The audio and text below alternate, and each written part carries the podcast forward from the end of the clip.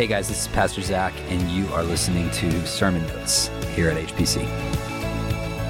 Turn with me to Revelation chapter 3. We're going to be talking about the message to the church in Philadelphia.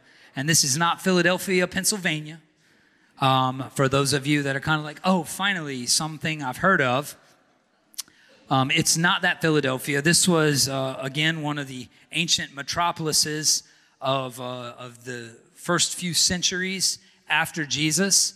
And, um, and I love this letter because it's an encouraging letter. It's kind of like Smyrna, where there's not really a lot of you know, rebuke and correction. Um, there are some struggles that the Lord addresses, but it's a very encouraging word that we timed perfectly to be on Father's Day.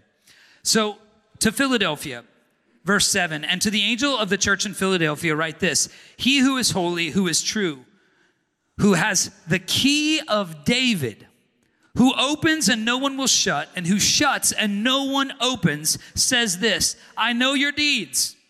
Behold, I have put before you an open door which no one can shut, because you have a little power and have kept my word and have not denied my name. Behold, in verse 9, I will cause those of the synagogue of Satan who say they are Jews and are not, but a lie. I will make them come and bow down at your feet and make them know that I have loved you.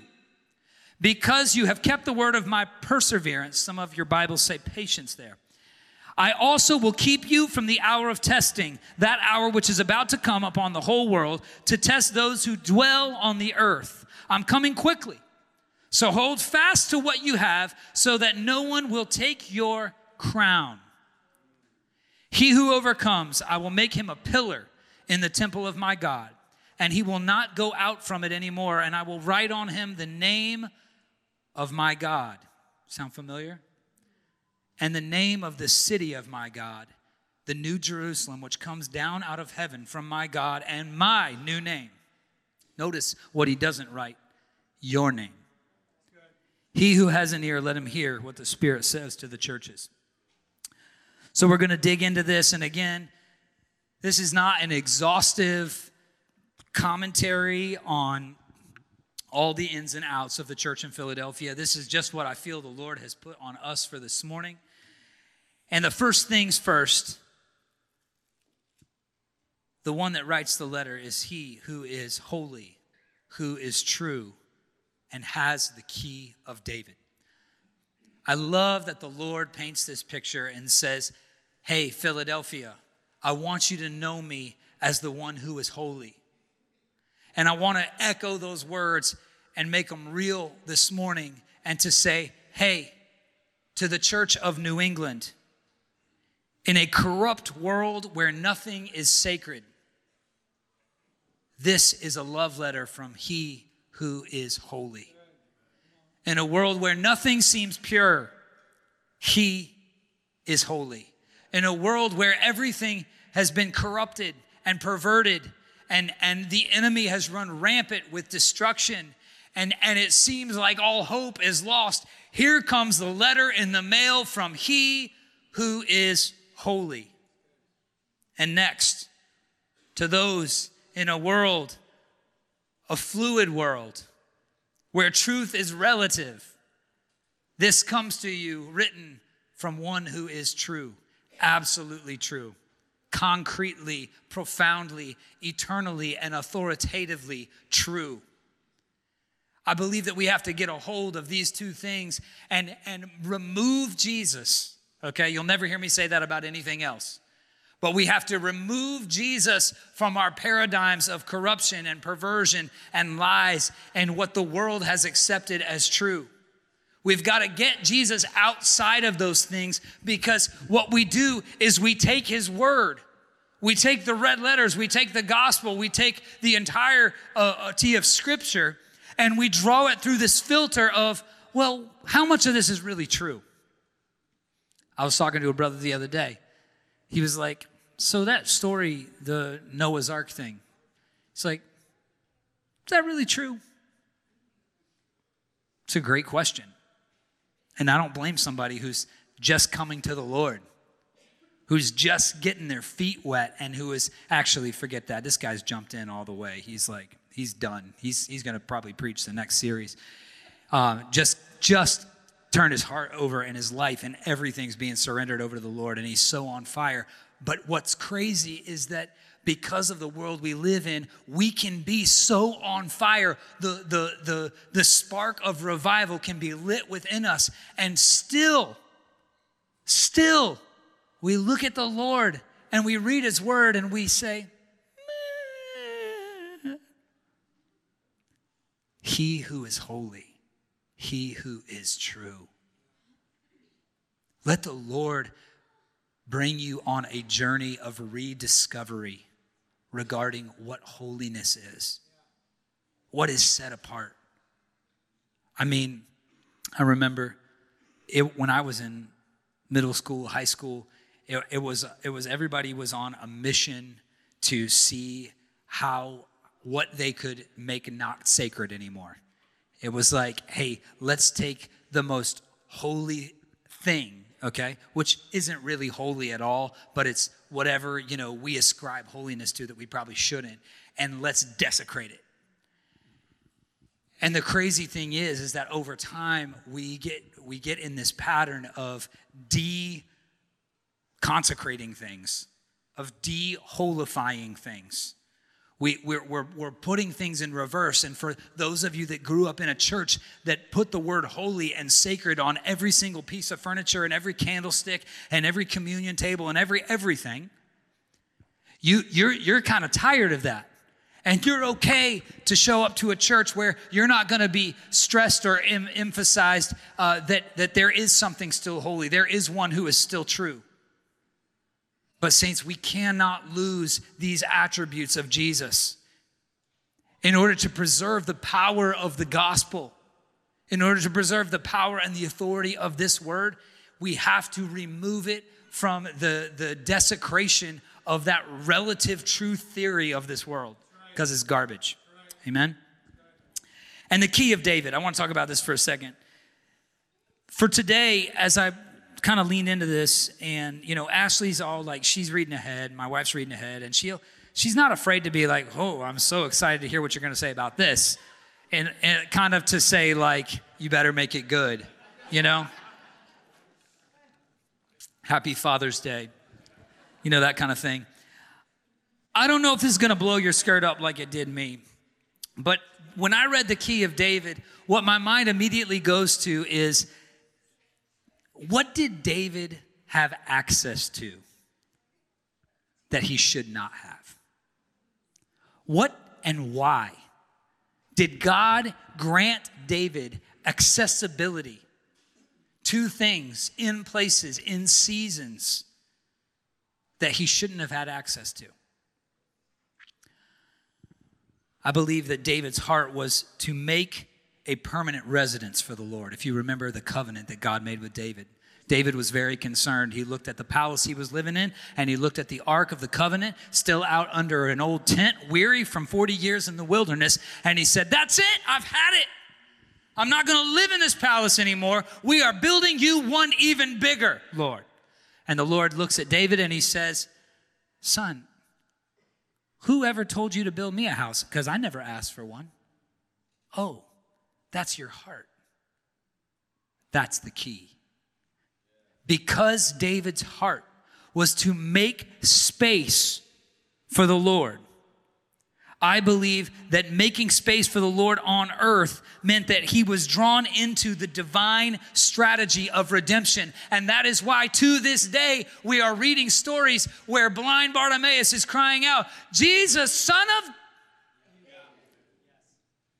Wait a minute. What about Mary and Joseph? If I'm Joseph, I'm like, I want a little credit here. I agreed to marry her and we didn't really know what happened. You know what I'm saying? Jury's still out on some of this. David, David, he's not even around for this. David, why? Because that same heart that David had to make permanent residence, to make permanent space for the Lord on the earth, was carried out through Jesus. where permanent space and permanent residence were created. Space was made and the glory of the Lord could come, even though that space was in a little bitty stable and not a temple overlaid with gold. That was the heart. Here comes Jesus, son of David. Because he understood the Father's heart, he was given permissions. He had access to restricted commodities. I think of David going into the temple and eating the showbread. David was not a priest, he wasn't a Levite. He ought not be eating the bread and bringing it out to give to his soldiers. David, who the heck are you? David's doing the exact thing that, that Saul did when the Spirit of the Lord departed from him, making sacrifices before the priest showed up, before the prophet showed up. David had, had something. He had an all access VIP pass because he understood the Father's heart. And here comes Jesus on the scene doing crazy, forbidden things like healing on the Sabbath. Who the heck do you think you are? What good thing could come out of Nazareth? Who can forgive people's sins? Who can speak on behalf of Yahweh, of Jehovah? Unacceptable, canceled.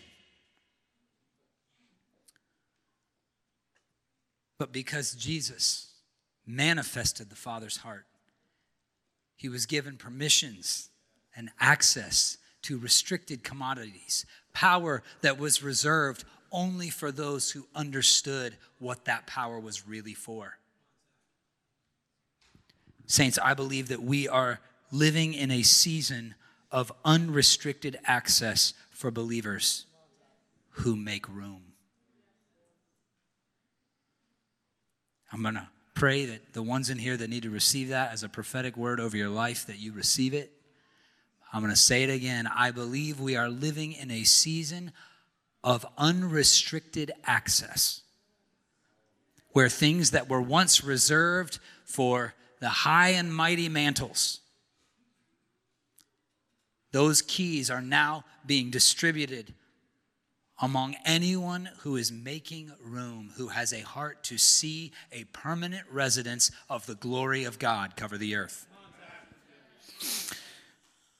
Okay, so the next line he says in verse 8, I love this. He says, uh, He's got the key of David, and here's what the key of David does, right? He says, I know your deeds. Behold, I have put before you an open door. Oh, the key of David, who opens and no one will shut, and who shuts and no one will open. I want to talk about open doors for a second because he bleeds this right into this line. For I have opened a door that no one can shut because you have a little power and have kept my word and have not denied my name.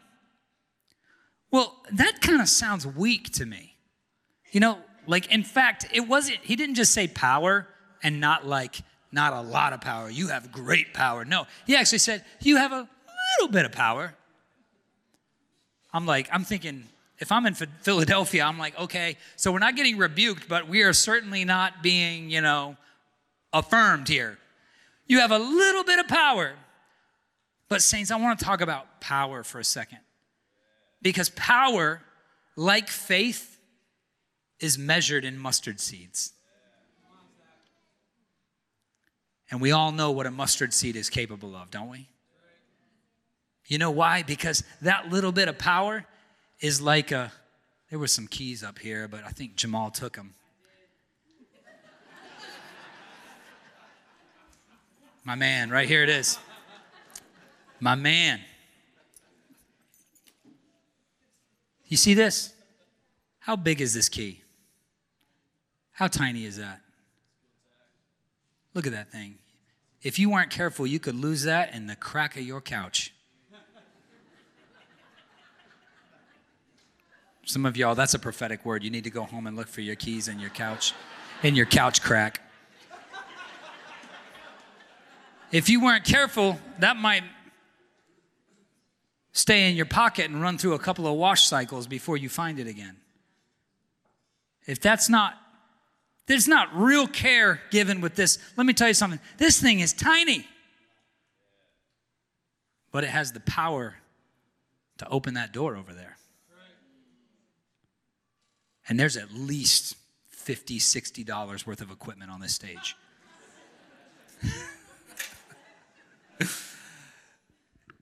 the point is this the little bit of power is the key. The little bit of power is the key. And he has given us the keys in the same way that he took the keys. He has the keys to give, right? He goes to hell. He takes the keys off Satan to death and the grave. He comes back up and he passes us the keys.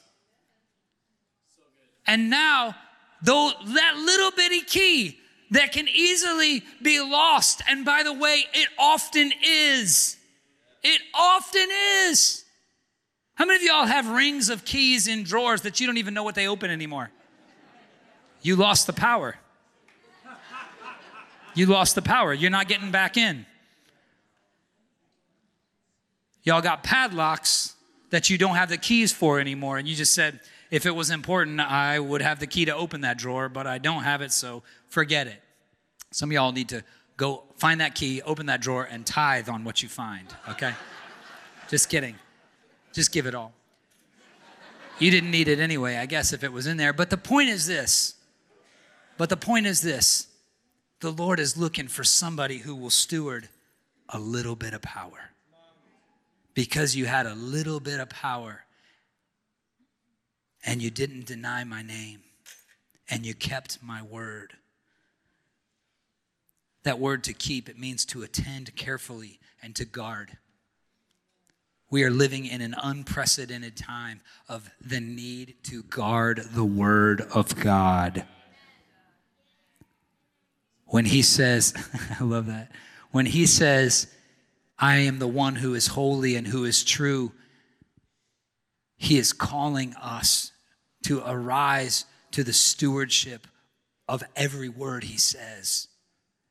Saints, we have got to learn the art of preserving and keeping. It gets back to that word we shared last week about meditating on the word, guarding the word, because that's what this means.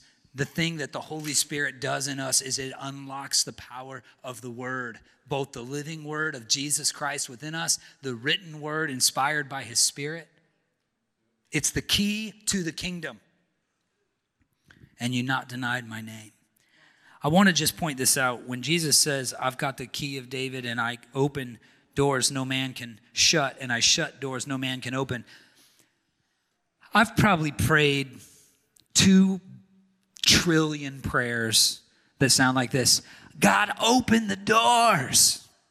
Open the door. I've probably prayed 22 like this God, close the door. Close the door. Let this cup pass from me.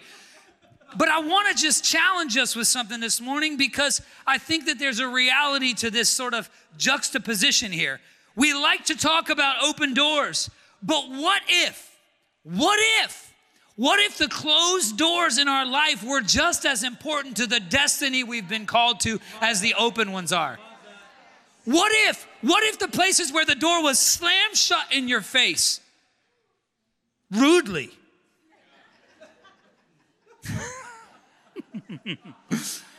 what if they were just as important to the journey that the Lord has you on? I think they might be. I think that when Jesus said, I'm the one that closes doors no man can open, has anybody in the room, would anybody join me at the altar this morning and say, I have tried to open some doors that the Lord has shut. You want to hear, some of you guys know this story, but I just, I'm feeling vulnerable this morning. So I'm just going to say it. When I did my, Ashley loves these moments. When I, I'm going to get you out of here in no less than a half hour. And, uh, and in time, in time for, to still before the Del's for Dads is done out there. Who wants Del's on like, oh my God, the truck is literally backing up as, just as I said that. That is unbelievable. Go tell that guy that uh, he needs to give it to the Jew first and then the Gentile, okay? Dave, where's Galina Kupsova when we need her? to the Jew first. Listen. You know, I'm not even going to make it to the rest of this. I just, that is good teaching. I just, I want to say this though, because I, I did my first year of undergrad in the land of milk and honey. Okay. The Lord brought me down, opened the door to Southeastern Bible College, beautiful little like resort type campus, perfectly manicured lawns, palm trees outside my window. You know, it was just like every day was like, you know, 78 to 82 and sunny and beautiful. It only rained for five minutes while you were asleep at night. And I was surfing like every other day, missing most my classes and still acing everything. And I'm like, this is what the Lord has for me. Shatabasanda. And uh, I'm just, I'm, I'm living the life like the glory has come down and I just, I found it. And um, I go home for the summer.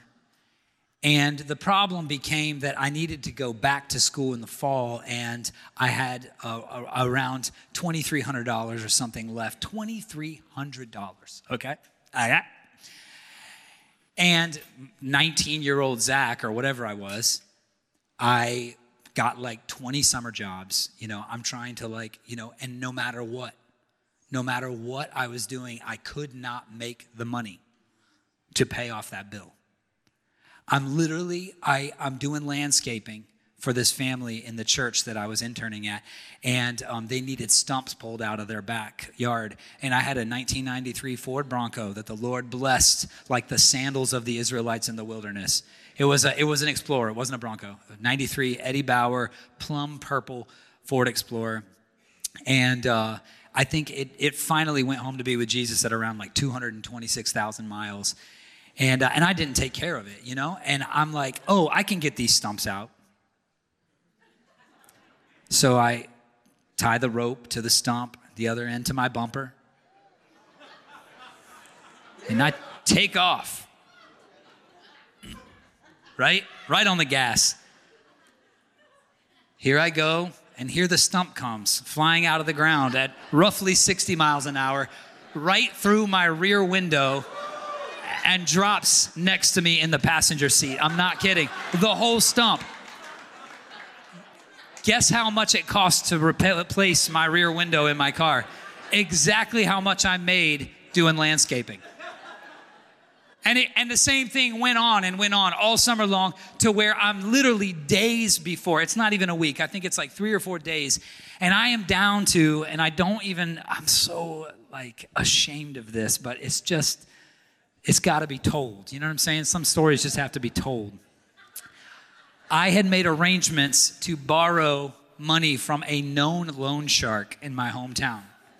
No lie. The guy had mafia connections.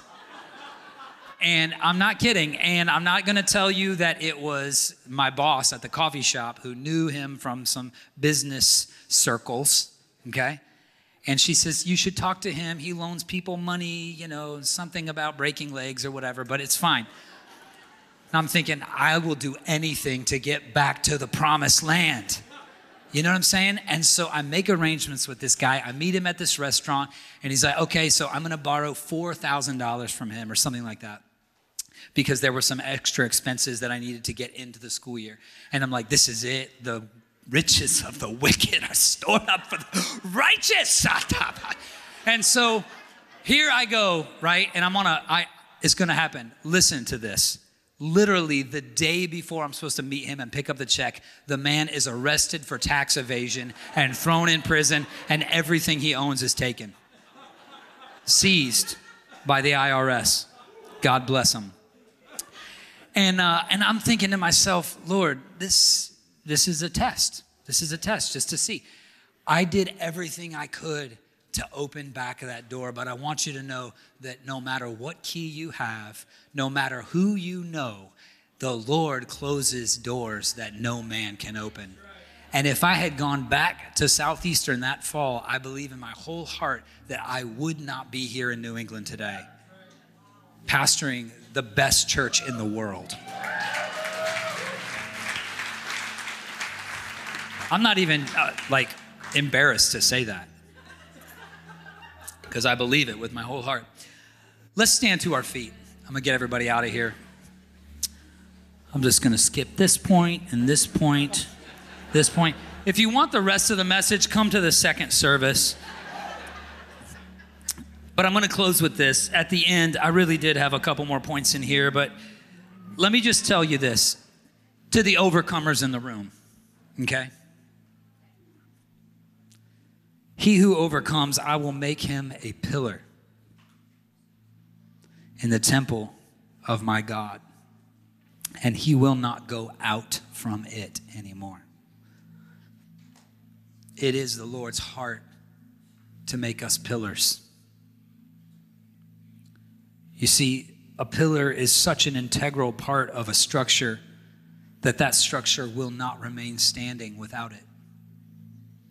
And we don't like to put that much power in the hands of man, do we? We like to say, well, it's Jesus and he'll build his church.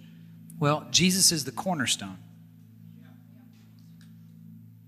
We can't have it without him, but he chooses. In 1 Peter, we see the revelation of our place in the house of the Lord, that we are to be living stones from which the kingdom is built. But for those who are overcomers, for those in here who are continuing in his word of perseverance and have not compromised their integrity and have not sacrificed his holiness and his truth on the altars of this world. To you, you're not just a stone. See, I think the kingdom can go on without the stones here and there, a few stones missing. Stones that he wanted, stones that his heart was for, that his blood was shed for, but stones that didn't make it. But his heart is to make you a pillar. You are a vital piece of the kingdom coming, of the Father's will being done. This is not a prayer that we pray apart from ourselves, but it is a prayer that we pray over ourselves to the point that I started praying like this Father, your kingdom come in my life, and your will be done in my ministry, in my home, in my mind, in my marriage, in my children, as it is in heaven. I don't want to just be another brick in the wall, saints. I want to be a pillar. And I want that for all of us. You know what's cool about pillars? When everything else collapses, the pillars are left standing. You go back to these uh, ancient structures of Greek and, and Roman empires, and, and, and uh, many of them, they're still pillars, still upright pillars. By design and engineering, these things hold it up. And when it all comes down, there are those who are left standing. And some of you in this room, you have already proven that in your faithfulness and servanthood to the Lord. And I want to say to you, high five because this isn't just about keeping your faith and guarding the word while just earthly and man made constructs fall to pieces around you. It's about becoming such an integral part of the temple that you never leave his presence. I will make him a temple and he will go out from that place no more. The Lord is calling you to a permanent place in his presence because you called his presence to a permanent place in you. Father, I thank you for your word. I thank you for the letters. Lord, I thank you for the way that you've opened doors that we didn't deserve and that you've slammed them shut in our face, God, even when we tried to bend the bars and make it work. Lord, your goodness and your grace have covered us. And Lord, just like in this letter, there have been those around us who have lied on us, those who have preyed on us, those who have attacked us, those who have posed as counterfeit versions of something powerful and something true. But Lord, we thank you, Lord, that in the end you have given us the endurance the word of your perseverance was kept on our mouths. And so, God, I pray that moving into this next season, which is maybe the last, Lord, that we would move with the boldness of an all access pass. That we would move with the lanyard that says, It's okay, I'm with the Lord.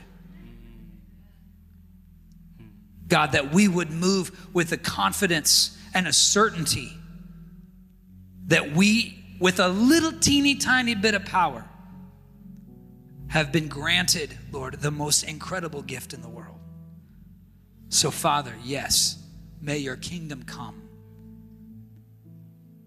May the gates be unlocked and the doors be opened in your name, that your will would be done right here as it is in heaven. In Jesus' name we pray. Amen. Hey, happy Father's Day. Get your Del's for dads, y'all. God bless you. This is Pastor Zac, and you've been listening to HPC Sermon Notes. Love you guys. God bless you, and have the best day of your life.